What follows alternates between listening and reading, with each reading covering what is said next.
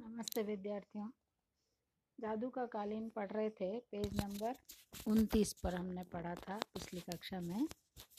दो दलाल लोग आते हैं बच्चों को ले जाने के लिए, कालीन बुनवाने के लिए। छोटे छोटे बच्चों को, जिनकी नरम मुलायम उंगलियां होती हैं, उनको ले जाते हैं। किताब में आपको बड़े बड़े बच्चों को दिखाया गया, बड़ी बड़े लड़के लड़कियों को दिखाया जिन्होंने स्टेज पर एक्ट किया। एक्टिंग उन्होंने बच्चों की ही, बच्चों से उस समय शायद इतनी अच्छी एक्टिंग ना होती रही हो, इसलिए बड़े बच्चों से ही करवाया गया। हालांकि आजकल बच्चे बहुत अच्छी अच्छी एक्टिंग कर लेते हैं।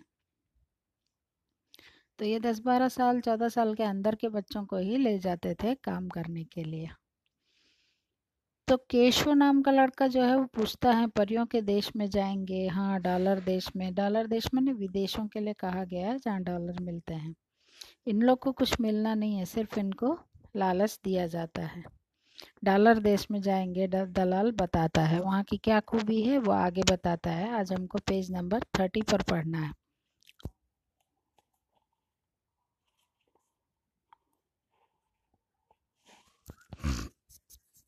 दलाल दूसरा कहता है, जितने कालीन बनेंगे उतने डॉलर मिलेंगे। पहला दलाल कहता है, जितने डॉलर मिलेंगे उतनी मौज होगी। दोनों एक दूसरे को पकड़कर नाचते हैं। दलाल लोग बहुत खुश हैं। केशव ने कहा, डॉलर क्या हो गए है? दलाल दूसरे ने कहा, नाचते नाचते जादू का डंडा, जिधर घुमाया पैसा ही पैसा। दूसरे दलाल ने कहा, हरा ही हरा, खाना ही खाना। केशव ने कहा, धान भी? चावल कौन खाता है डॉलर देश में? मुर्गा, मछली और मटन। दलाल दूसरे ने कहा, सुअर, बकरा सब हजम। रमई ने कहा, मुर्गा मछली, दया करो मालिक, इस लड़की को लेके जाओ। रमई के मुंह में पानी आ गया। उसने कहा, ले जाओ मेरी बच्ची को, ले जाओ, सिखाओ काम। दलाल एक ने कहा, तथास्तु, ठीक है। दूसरे दलाल ने कहा, ये लो पूरे सौ। हाँ हाँ, दस वापस। दादी ने कहा, ना, हम ना भेजते लड़की को। रमई ने कहा, परे हट संतों से, जा बेटी, मन लगाकर काम सीखिए।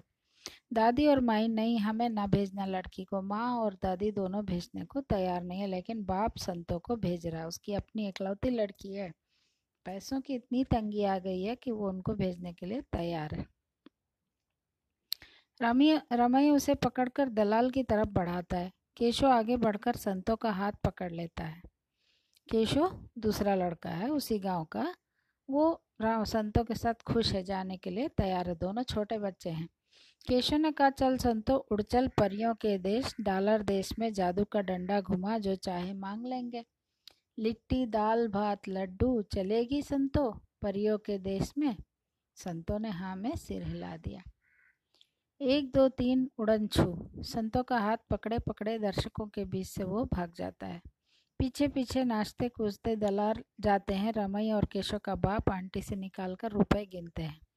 दादी, माई और केशव की माँ धीरे धीरे ज़मीन पर निढाल होकर बैठ जाती, क्योंकि उनकी यहाँ एक भी नहीं चली।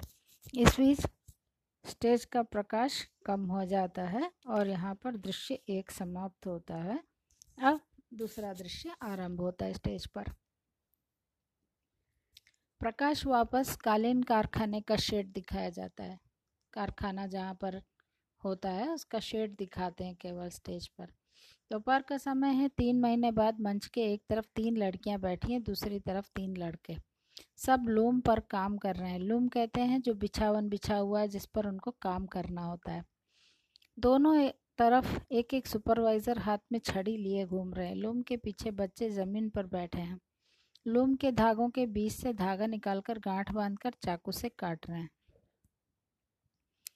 पहले सुपरवाइजर ने कहा, थक गया? सुपरवाइजर दूसरे ने कहा, बोर हो गया भाई। सुपरवाइजर पहले ने कहा, एक चक्कर मारा है, चाय की तलब हो रही, चाय पीने की इच्छा हो रही है। सुपर दूसरे सुपरवाइजर ने कहा लड़कों से, अपनी जगह से हिलना मत, लौट कर आऊँ तो इतना कालीन बना होना चाहिए। हाथ से दिखाता हुआ बाहर चला जाता है। पहले सुपरवाइजर ने कहा, देख क्या रही है, हाथ चला, रुक नहीं, रुक नहीं, जल्दी कर, जल्दी जल्दी जल्दी। संतों को उंगली संतों की उंगली कट जाती है और वो चीख पड़ती है। बताया था लूम में तार के धागे लगे रहते हैं, जरा सी हेर फेर हुई नहीं कि हाथ उसमें से उंगली कट जाती है। अलग रख अलग रख, खून लग गया तो सत्यानाश कालीन का। धागा लग जलाकर दे का मुँह, वो कहता है धागा वहाँ पर जरा सा जला के उसको दे दो। उसके हाथ में धागा फंस गया होगा कटी हुई जगह पे। धागा जले हुए जला धागा धागा उंगली में भरता है। उसकी उंगली में जहाँ धागा जल जाता है, उस जले हुए धागे को उसकी उंगली जहाँ कट गई वहाँ भरा जाता है। रही अनाड़ी की अनाड़ी रोज धागे से उंगली काटती है, आज चाकू से भी काट लिया। चुप हो जा, बैठ जा, चिल्लाओ नहीं, अपनी जगह। कम्मो तू क्या कर रही है, शुरू हो जा, अर्जेंट का ऑर्डर है।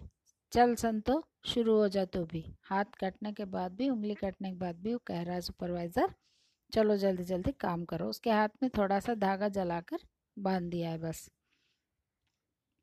सुपरवाइजर दूसरे ने कहा कहाँ रह गए, पहले ने कहा आया। मंच के अगले हिस्से में आकर साला सारा दिन बंद कमरे में इन पिल्लों के सिर पर सवारी करो।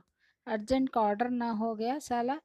उसको गुस्सा आ रहा है कि ये अर्जेंट के काम की वजह से बच्चों के पीछे लगे रहना पड़ रहा है।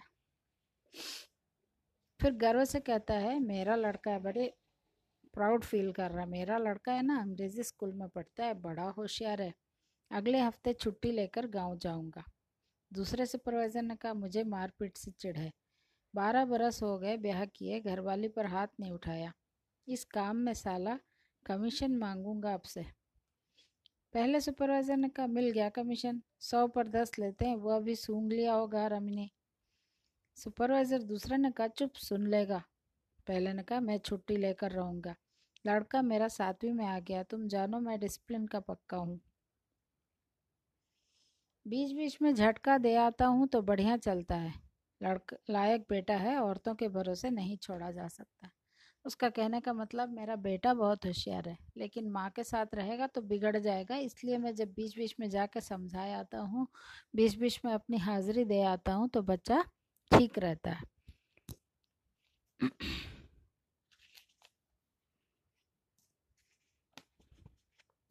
दूसरे सुपरवाइजर ने कहा मिल आ, कमीशन मिल जाए तो करधनी ले आऊँ घरवाली के लिए। करधनी कहते हैं कमर में बांधने की सोने की या चांदी की पट्टी। कब से कह रही है लड़की की ब्याह की हो गई है, शादी ब्याह का सोचना है, साली क्या नौकरी है बेकार की, दूसरी मिले तो आज छोड़ दूँ। पर कहाँ मिलता है सुपरवाइजर, दूसरे ने कहा। इतने में मालिक आता है। मालिक ने कहा जरूरी बात करनी है, इधर आओ, होशियार रहना। सुना है दिल्ली से एक डेलीगेशन आ रहा है, बाल मजदूरों के बारे में जानकारी लेने। पहले सुपरवाइजर ने कहा हमें क्या, हमारे यहाँ सब टरेनी है, टरेनी माने ट्रेंड है, मजदूर एक भी नहीं है यहाँ पर, ट्रेनिंग मतलब इनकी ट्रेनिंग चल रही है। सुपरवाइजर दूसरा ने कहा सरकार की इजाज़त और मदद से नॉन फॉर्मल एजुकेशन दे रहे हैं, मंत्री महोदय खुद जानते हैं और हंसकर कमीशन पाते हैं।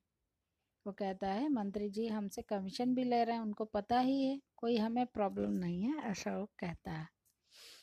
मालिक ने कहा दिल्ली के कूढ़म गजों की समझ में आए तब ना, मतलब दिल्ली के लोग जो शहरी लोग हैं उनकी ये बात थोड़ी न समझ में आएगी। सुना है एक समाज सेविका है और एक पत्रकार महोदय हैं,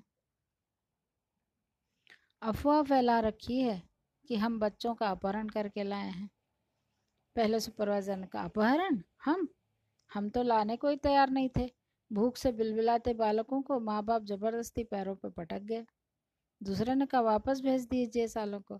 तब मालिक ने डांट कर कहा कालीन तू बांधेगा। सुपरवाइजर एक ने कहा फिर ले आएंगे, बच्चों की कौन सी कमी है अपने देश में, बाहर के देशों में अपने कालीन बिकते हैं। मालिक ने समझाया सो कम लागत के कारण ना, गाँव से सस्ते मजदूर मिलने बंद हो जाए तो एक्सपोर्ट चौपट, हम इन छोटे छोटे बच्चों से कम पैसों में ले आए हैं, इनको काम करा रहे हैं, बाहर बिक जाते हैं कम में, हमको पैसे अच्छे मिल जाते हैं। अगर हम मजदूरों को लाने जाएंगे तो ज़्यादा पैसे लगेंगे, इतनी सीधा आसानी से ये काम होने वाला नहीं है, करके मालिक डांटता है सुपरवाइजर्स को। सुपरवाइजर दूसरा ने कहा फिर डॉलर कहाँ से आए, पहले इनका प्रगति का क्या हो।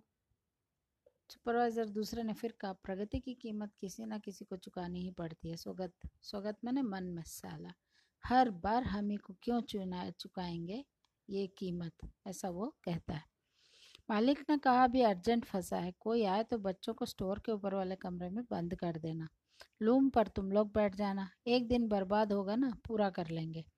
आजकल सुबह चार बजे रोशनी हो जाती है, काम जल्दी शुरू करवा देना। और कुछ सवाल पूछता है। सुपरवाइजर ने कहा कुछ नहीं, कमीशन की बात करनी थी। दूसरे ने कहा छुट्टी की। मालिक ने बात काट कर कहा, इंतज़ार करो, शायद पूरी छुट्टी हो जाए। डांट कर, जाओ काम कराओ पूरा। दोनों भागकर पीछे बच्चों के बीच आते हैं। मालिक मंच के बाहर चला जाता है। सुपरवाइज़र अब डांटते हैं, जल्दी करो और जल्दी जल्दी। बच्चों के बीच फिरकनी की तरह घूमते हैं। बच्चे मशीनों की तरह जल्दी जल्दी हाथ चलाते हैं। जल्दी हाथ चलाओ, एक प्याला चाय पीने जाते हैं तो आराम करने बैठ जाते हैं करके सुपरवाइज़र बच्चों को डांटता है। देखते क्या हो, चलाते रहो हाथ, रुकना नहीं। साला सूरज इतनी जल्दी डूब जाता है, जब तक रोशनी है लगाए जाओ गांठ आ, इसमें रेशम में। पूरा अंधेरा छाएगा तब खा लेना खाना, अभी खाना नहीं खाना है। तुम्हारे साथ हमें भी खपना पड़ता है, जल्दी जल्दी करो करके डांट लगाता है। तेज फिरकनी की फिरकनी की तरह घूमते हैं। बच्चे और तेजी से हाथ चलाते हैं, इतनी तेज से कि बदन कांपने लगता है, पर हाथ चलते रहते हैं। काम बंद, बच्चे एकदम रुक जाते हैं। दोनों सुपरवाइज़र जाते हैं। बच्चे अपनी अपनी जगह टांग फैला लेते हैं, साथ में रखी रोटी सुस्त भाव से खाते हैं। बताया था यहाँ अच्छे अच्छे खाने मिलेंगे, लेकिन मिला क्या? सूखी रोटी। और परेशानी अलग से, मारपीट अलग से, हाथ पैर के कटने अलग। बेचारे दुखी हैं, वहाँ बहुत दुखी थे। यहाँ खाने को एक रोटी मिल जाती है, लेकिन उसका भी कोई टाइम वाइम नहीं है। लेकिन आज़ादी बिल्कुल नहीं है। उस गांव में भले न खाना पीना मिलता था, लेकिन वे आज़ाद बच्चे थे। यहाँ पे उनको बंधक बना के रखा गया। इन्हीं को बंधक मजदूर कह सकते हैं। लेकिन ये बच्चे थे, बहुत छोटे बच्चे थे, उनके ऊपर ज़्यादती हो रही थी। आज के लिए इतना। अगली कथा अगले दिन अगली कक्षा में आगे का पढ़ेंगे।